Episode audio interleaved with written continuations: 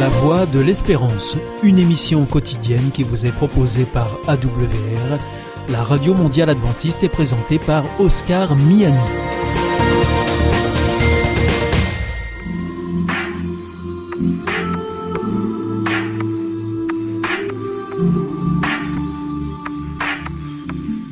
L'instant Bible. La Bible à la portée de tous, avec la pasteure Élise Lazarus et le pasteur Carl Johnson, présenté par Gétro Camille.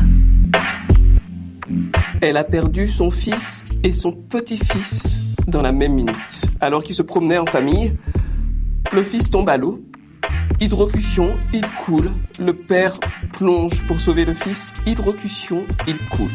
Et cette femme que je rencontre un jour dans l'ouest de la France me dit Je ne veux plus jamais entendre parler de Dieu. Depuis ce jour maudit où j'ai perdu mon fils et mon petit-fils dans la même minute. Pour moi, avec Dieu, le contrat est rompu. Est-ce qu'il y a un contrat que Dieu veut passer avec nous? Quels en sont les termes? Qu'est-ce qui est garanti? Qu'est-ce qui ne l'est pas? C'est une question épineuse et délicate, mais que nos deux amis pasteurs, Élise Lazarus, Bonjour. bienvenue Élise, Merci. et Carl Johnson, content de te voir Carl, Salut, c'est partagé. eh bien vont tenter non pas de résoudre, mais d'éclairer à la lumière des textes bibliques et nous allons plonger directement, comme à l'accoutumée, dans le texte du prophète Osée, chapitre 2, versets 1 à 8. Alors je vais te demander, Élise, de bien vouloir lire à haute et distincte voix. Osée 2, versets 1 à 8. Cependant, le nombre des enfants d'Israël sera comme le sable de la mer, qui ne peut ni se mesurer ni se compter. Et au lieu qu'on leur disait, Vous n'êtes pas mon peuple, on leur dira, Fils du Dieu vivant. Les enfants de Juda et les enfants d'Israël se rassembleront, se donneront un chef et sortiront du pays, car grande sera la journée de Gisraël. Dites à vos frères, amis, et à vos sœurs, Rouchama. Plaidez, plaidez contre votre mère, car elle n'est point ma femme, et je ne suis point son mari. Qu'elle ôte de sa face ses prostitutions, et de son sein ses adultères. Sinon, je la dépouille à nu, je la mets comme au jour de sa naissance, je la rends semblable à un désert, à une terre aride, et je la fais mourir de soif. Et je n'aurai pas pitié de ses enfants, car ce sont des enfants de prostitution. Leur mère s'est prostituée, celle qui les a conçus s'est déshonorée, car elle a dit J'irai après mes amants, qui me donnent mon pain et mon eau, ma laine et mon lin, mon huile et ma boisson. C'est pourquoi voici, je vais fermer son chemin avec des épines et y élever un mur, afin qu'elle ne trouve plus ses sentiers. Alors, on va commencer par la base. N'oublions pas que nous nous adressons quelque part aux débutants de la Bible. Euh, qui parle dans ce texte? Quel est son métier et en quoi ça consiste? Qui parle? C'est-à-dire, euh, Dans ce texte-là, je veux dire, euh, qui est, le, qui est osé quoi en- en- O- Osée est un prophète. Bah alors justement, qu'est-ce que c'est Tu veux expliquer un petit peu ce que c'est qu'un prophète? euh, Le prophète est un porte-parole de Dieu, un relais divin, n'est-ce pas? Et Israël est peut-être le peuple qui dans le monde a eu le plus de prophètes. Le prophétisme est au cœur du, euh, de- du peuple d'Israël. Et Osée est un des prophètes euh, qu'on appelle petits prophètes, Pourquoi peut-être petit? par rapport au nombre de pages de- du livre. Il mesurait pas mes 50. euh, oui, exactement, les grands, Ézéchiel, Ésaïe, Daniel, etc. Donc c'est un livre extraordinaire, particulier, un livre osé. Je pense pas qu'il y ait dans la Bible un livre aussi, parce que Dieu parle pour la première fois à cet homme, il est bien dit, la première fois que Dieu s'adresse à lui, et il lui dit, va prendre une femme de prostituée. Quand j'ai lu ce texte pour la première fois, quand j'étais ado, ado, je me dis, mais c'est pas possible, ce Dieu qui dit, tu ne commettras point d'adultère, parle un homme pour la première fois, on se souvient toujours des premières fois, n'est-ce pas? Et là, la première, le premier souvenir que Osée a de, de cette parole de Dieu qui vient jusqu'à lui, va prendre une femme de prostituée. Donc, violent, hein. remarquez que ça, on peut soit fermer le livre complètement, c'est quoi ça encore, ou alors ça éveille notre curiosité, on veut savoir qu'est-ce qu'il y a derrière. Donc c'est un livre euh, qui est un des plus beaux, semble-t-il, de l'Ancien Testament. On l'a appelé l'évangile de Saint Jean de l'Ancien Testament, Mhm. À ce point-là. à ce point-là. Alors, euh, sur, le- sur le prophétisme, justement, on demande euh, à oser de prendre une femme prostituée. Euh, quels sont les moyens que Dieu utilise? Quelles sont les images qu'il utilise et les procédés qu'il utilise au travers des prophètes pour parler à son peuple? Il faut se rappeler que les prophètes, ils acceptent d'être prophète. D'ailleurs, on nous dit même qu'il y avait des écoles de prophètes. Mhm. C'est rigolo parce que beaucoup des prophètes dont on nous parle, ils n'étaient pas dans les écoles. Je suis pas sûre que ça s'apprenait dans les livres à être prophète. Mais il y avait quand même cette idée, c'était une relation particulière de quelqu'un qui a accepté de mettre toute sa vie, toute son existence au service de Dieu. Ça permet de comprendre un peu mieux comment c'est possible que Dieu dise à Osée, va prendre une femme, tu l'as pas choisie, c'est voilà, c'est une prostituée. Le, le, prophète accepte que l'entièreté de ce qu'il vit soit un symbole pour le peuple auquel il doit parler.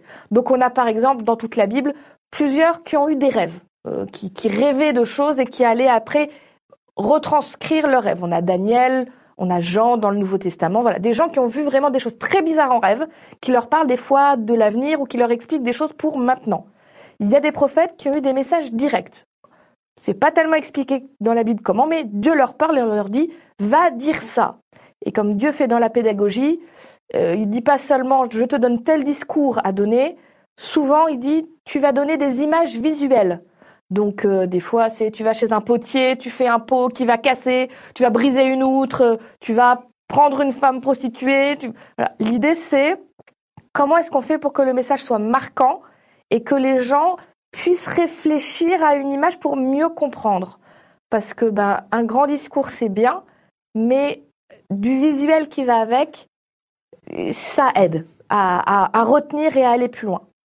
Donc euh, voilà, là visiblement, Dieu dit à Osée, dans ta vie, il va y avoir des images, ta vie même va servir d'exemple, d'image de... de ma relation à moi Dieu avec mon peuple. Alors ça me paraît un petit peu, un petit peu violent. Est-ce que tu vas ajouter quelque chose? C'est-à-dire, je pense que c'est très intéressant. Il y a des prophètes qui sont simplement les porte-parole de Dieu. Ils reçoivent un message et ils le transmettent. Mais là, nous sommes devant un prophète qui a vécu quelque chose de très profond du point de vue conjugal et qui deviendra presque le prétexte du, de message profond qui est l'amour de Dieu, n'est-ce pas? Donc Dieu va choisir peut-être euh, oser par rapport à son expérience. Du moins, ça ne se voit pas tout de suite lorsqu'on lit les premiers versets, mais tous les commentateurs sont d'accord pour dire l'histoire d'Osée, c'est son histoire à lui, n'est-ce pas? Et Dieu se sert de cette histoire-là eh bien, pour communiquer un message. Donc, oser va pas seulement parler théoriquement, mais va aussi parler avec ses tripes, n'est-ce pas? Parce que ce qu'il a vécu, parce qu'après le texte est clair, là, après nous avoir raconté un peu, eh bien, l'histoire, eh bien, Dieu fait bien comprendre. Maintenant, nous passons à, à l'application qui est Isra. Israël, l'amour que j'ai pour Israël, jusqu'où va cet amour Donc, dans ce sens-là, euh, c'est extraordinaire. Et je crois que l'idée que Dieu peut me choisir par rapport à une expérience que j'ai vécue est une, ex une idée qui est, qui est forte. C'est une idée forte. On, on peut peut-être juste Merci. résumer, pardon, on peut peut-être juste résumer l'histoire d'Osée justement parce que on dit ça montre l'amour de Dieu, plaît. voilà. Donc Osée va se marier avec une prostituée va avoir des enfants avec elle, à qui il donnera des noms absolument affreux. Je ne laisserai jamais oser s'approcher de mes enfants pour les nommer, parce qu'il y en a un qui l'appelle pas aimé, pas mon peuple. C'est pas cool comme nom. Et euh, cette femme va abandonner Osée pour retourner à la prostitution. C'est ce qui est décrit là dans le texte que, j'ai lu, c'est euh, elle, elle, choisit de retourner vers ses amants pour qu'ils lui donnent son pain, son vin, sa boisson, etc. Et Dieu va inviter Osée à aller chercher cette femme qui, parce qu'elle est retournée dans la prostitution, à un moment se retrouve euh, dans la misère totale. Il, il, la retrouve presque vendue comme esclave, nue, et il va la couvrir de son manteau et va la reprendre avec lui comme sa femme. Alors qu'elle l'a abandonnée, mis dans la honte. Uh Enfin, tu imagines, il avait ruisseau. voilà, il a tout fait pour elle. Et juste sa réputation, quoi. L'homme de Dieu, là, sa femme, elle est partie pour retourner prostituée. Euh, c'est terrible. Et pourtant, l'amour va jusque-là de je, je te fais pas de reproche, je couvre ta nudité, je te redonne du statut et je refais de toi ma femme et je t'aimerai comme au premier jour. Et c'est là où on voit ce, ce, cette histoire qui devient image de ce que Dieu veut vivre avec nous. On va approfondir d'ailleurs dans la deuxième partie euh, cet, cet aspect-là. Tu voulais ajouter quelque chose Non, je voulais ajouter que ce thème a été de, de, de la prostituée réhabilitée, n'est-ce pas, dans le film Pretty Woman nous avons un peu cette, cette, cette image. Julia Roberts.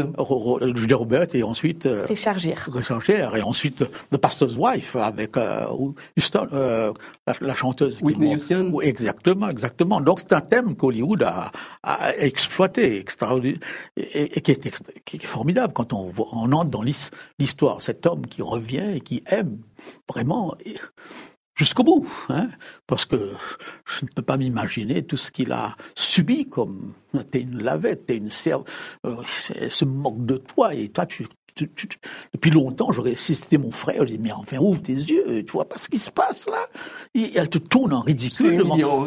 Mais c'est très humiliant quelque oui. part, mais oser va jusqu'au bout, va jusqu'au bout et lorsque cette femme est vendue parce qu'elle n'a plus de prix, hein, il y a un jour vient où toute la beauté se fane, n'est-ce pas? Eh bien, et que on peut imaginer la scène de la vente des esclaves. Eh bien, qui veut, qui veut la femme d'un prophète et tout le ridicule, toute la moquerie qui s'élève femme de prophète. On, on, peut facilement nous imaginer, imaginer un petit la peu. scène. Et là, ce osé qui arrive et qui donne la rançon et qui la rachète. Il rachète ce qui lui appartient. Ce qui paraît anormal. C'est sa femme. Pourquoi racheter ce qui a, ce qui m'appartient?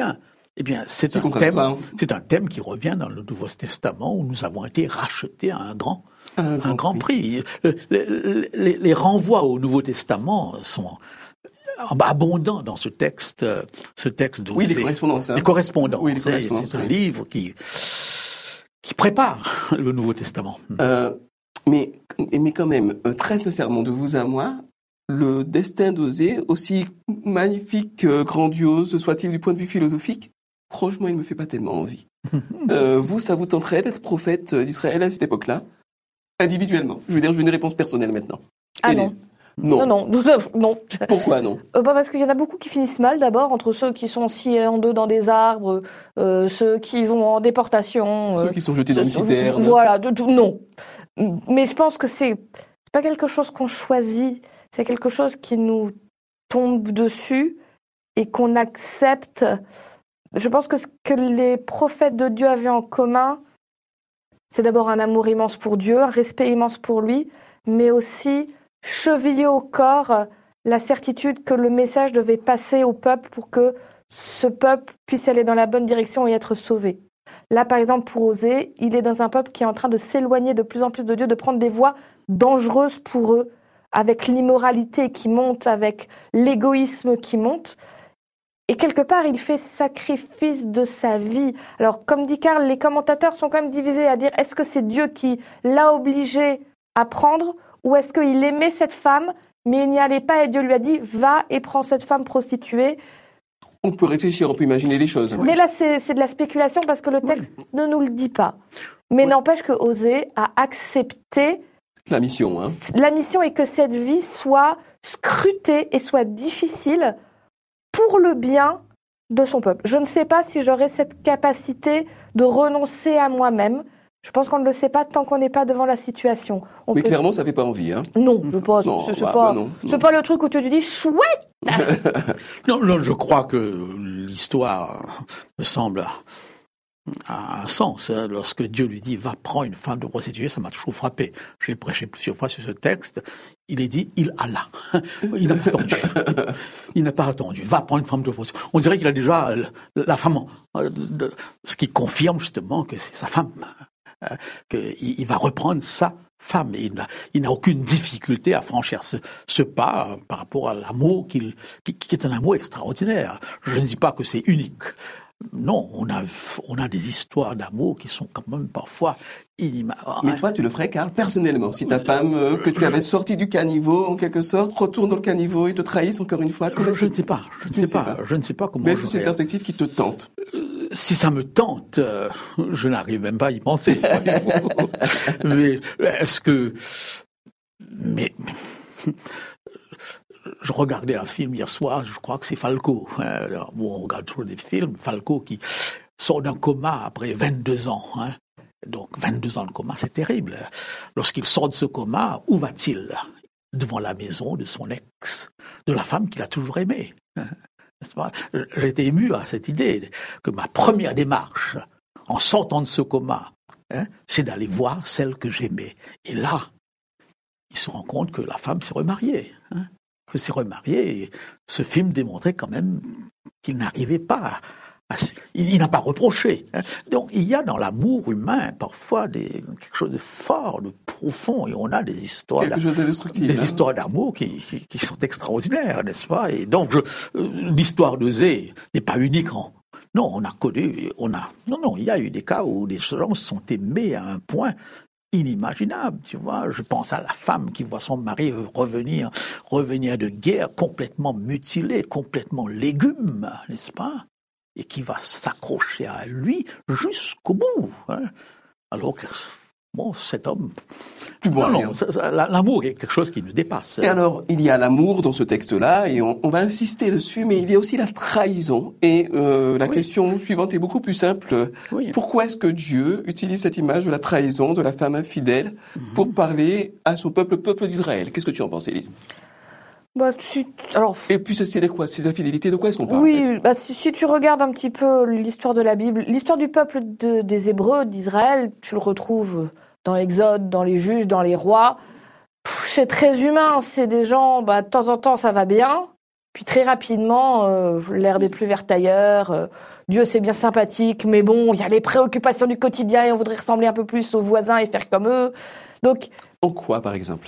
ben, par exemple, euh, régulièrement, il y a de l'idolâtrie qui commence. On commence à construire des hôtels pour d'autres dieux.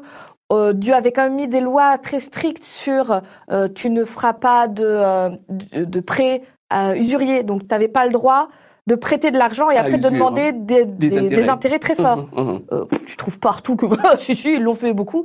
voilà, il y, avait les valeurs que Dieu leur proposait d'avoir qu'ils n'arrivaient pas à suivre et que régulièrement ils avaient envie de vivre comme tout le monde en pensant d'abord à soi et euh, en prenant des femmes, en les jetant, en en prenant d'autres.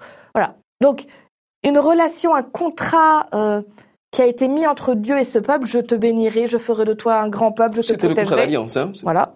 Uh-huh. et, et le peuple en retour qui devait aimer Dieu comme son seul Dieu et respecter les commandements que Dieu avait donnés. Et bah, régulièrement, ils, ne le font pas. Et ils abandonnent Dieu pour aller vers ce, que appellent d'autres dieux, qui sont juste des statues de pierre et de bois, etc., parce qu'ils veulent d'autres valeurs. Donc, quelque part, ils trahissent ce contrat, tout comme bah, quand il y a un contrat entre époux, l'un des deux peut trahir et aller voir ailleurs et, laisser l'autre avec tout l'amour qu'il voulait donner euh, sur le carreau. Très bien, merci beaucoup. Donc l'histoire d'Israël, quelqu'un a dit avec raison, c'est une parabole d'existence. Bien sûr, tous les aspects de l'histoire d'Israël ne se retrouvent pas dans l'existence de tout le monde. Mais, mais bien, mais ces histoires nous parlent. Et je pense que c'est une des raisons pourquoi la Bible est toujours un best-seller. Et, et d'ailleurs, Hollywood exploite ces histoires et qui sont toujours regardées avec euh, avec intérêt. intérêt. Mais, Donc l'histoire d'Israël. Euh, même, même quand je lis cette histoire d'Israël, parfois je me dis mais jusqu'à quel point, jusqu'à quel point ont, ont-ils abandonné, etc. Comment se fait-il que Judas se bat contre Israël, etc. et qu'ils s'entretuent Mais je lisais un article cette semaine, chrétien contre chrétien, en parlant de la guerre en Ukraine. Mais on retrouve la même pratiquement les mêmes choses, de peuples fraternels, des frères, en Christ aussi bien que biologiquement, mais qui s'entretuent actuellement. Bien sûr, on peut voir un dominant et un dominé, on n'arrive pas à le comprendre. Mais, mais Israël, en lisant l'Ancien Testament, eh bien, on, est très souvent devant ce genre de situation. Et, mais alors, ce qu'il faut retenir, à mon point de vue, c'est pas tellement tout ce côté sombre d'Israël, mais c'est la lumière de la grâce, la bonté de Dieu qui va jusqu'à un point où personne d'autre n'irait. Hein, Osée qui reprend cette femme, c'est Dieu qui dit à Israël, eh bien, mon cœur s'agite au-dedans de moi, j'ai du vague à l'âme, que vais-je faire de toi, Ephraïm C'est un texte qui, qui, résume un peu le tout. Eh bien, je vais te reprendre. Je viens, je te reprendrai, je te pardonnerai, je t'en prie, après, reste avec moi. Mhm.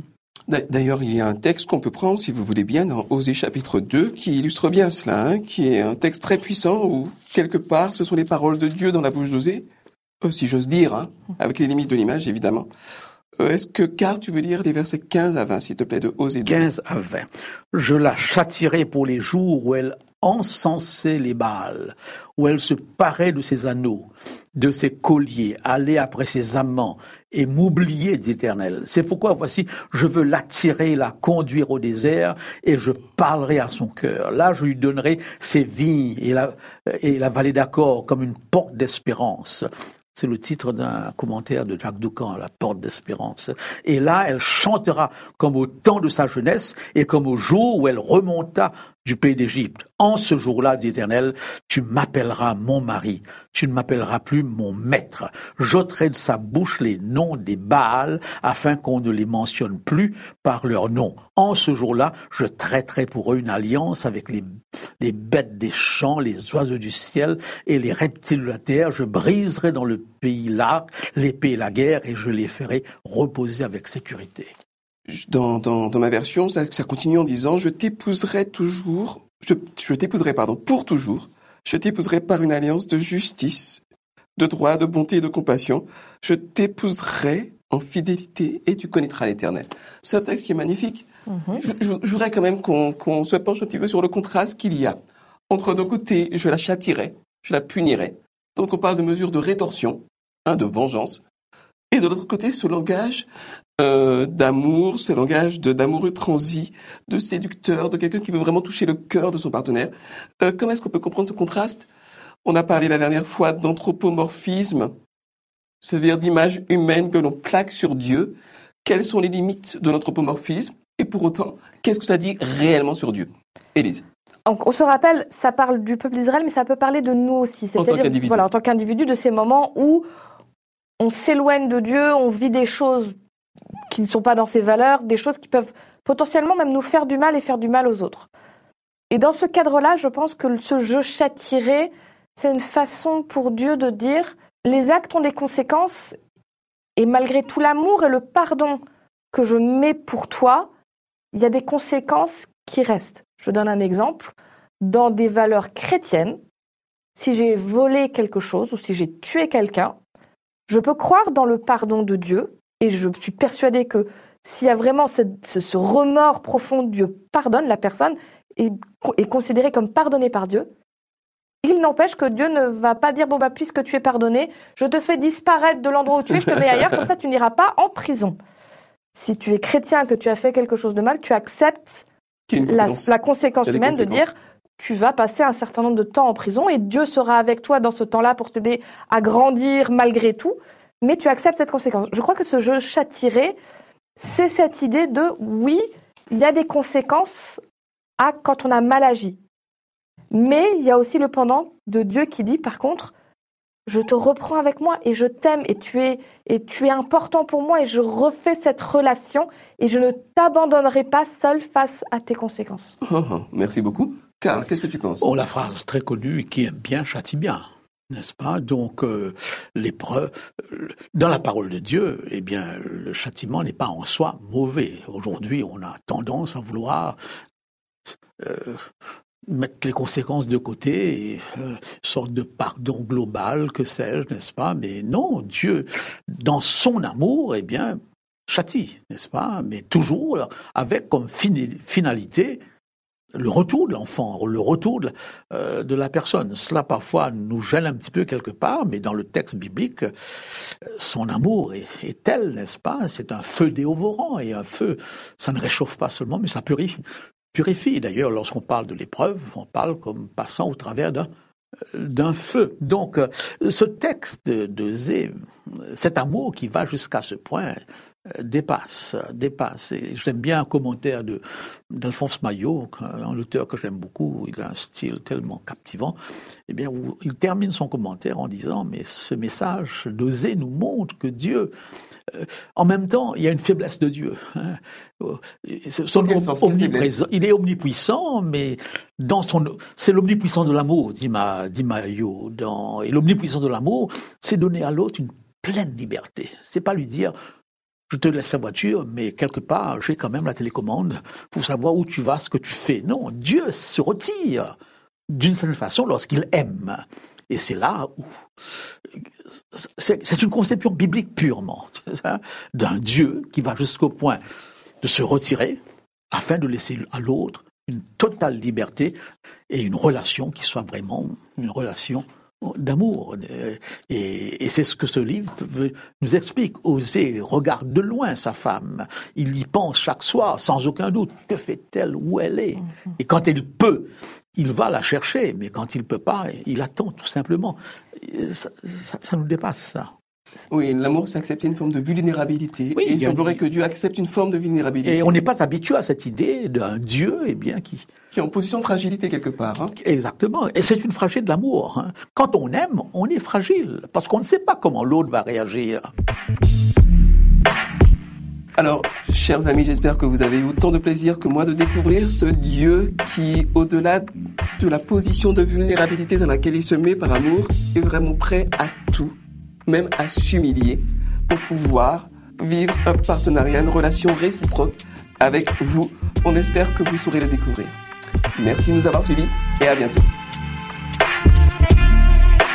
C'était l'instant Bible avec la pasteur Elise Lazarus et le pasteur Carl Johnson, présenté par Gétro Camille.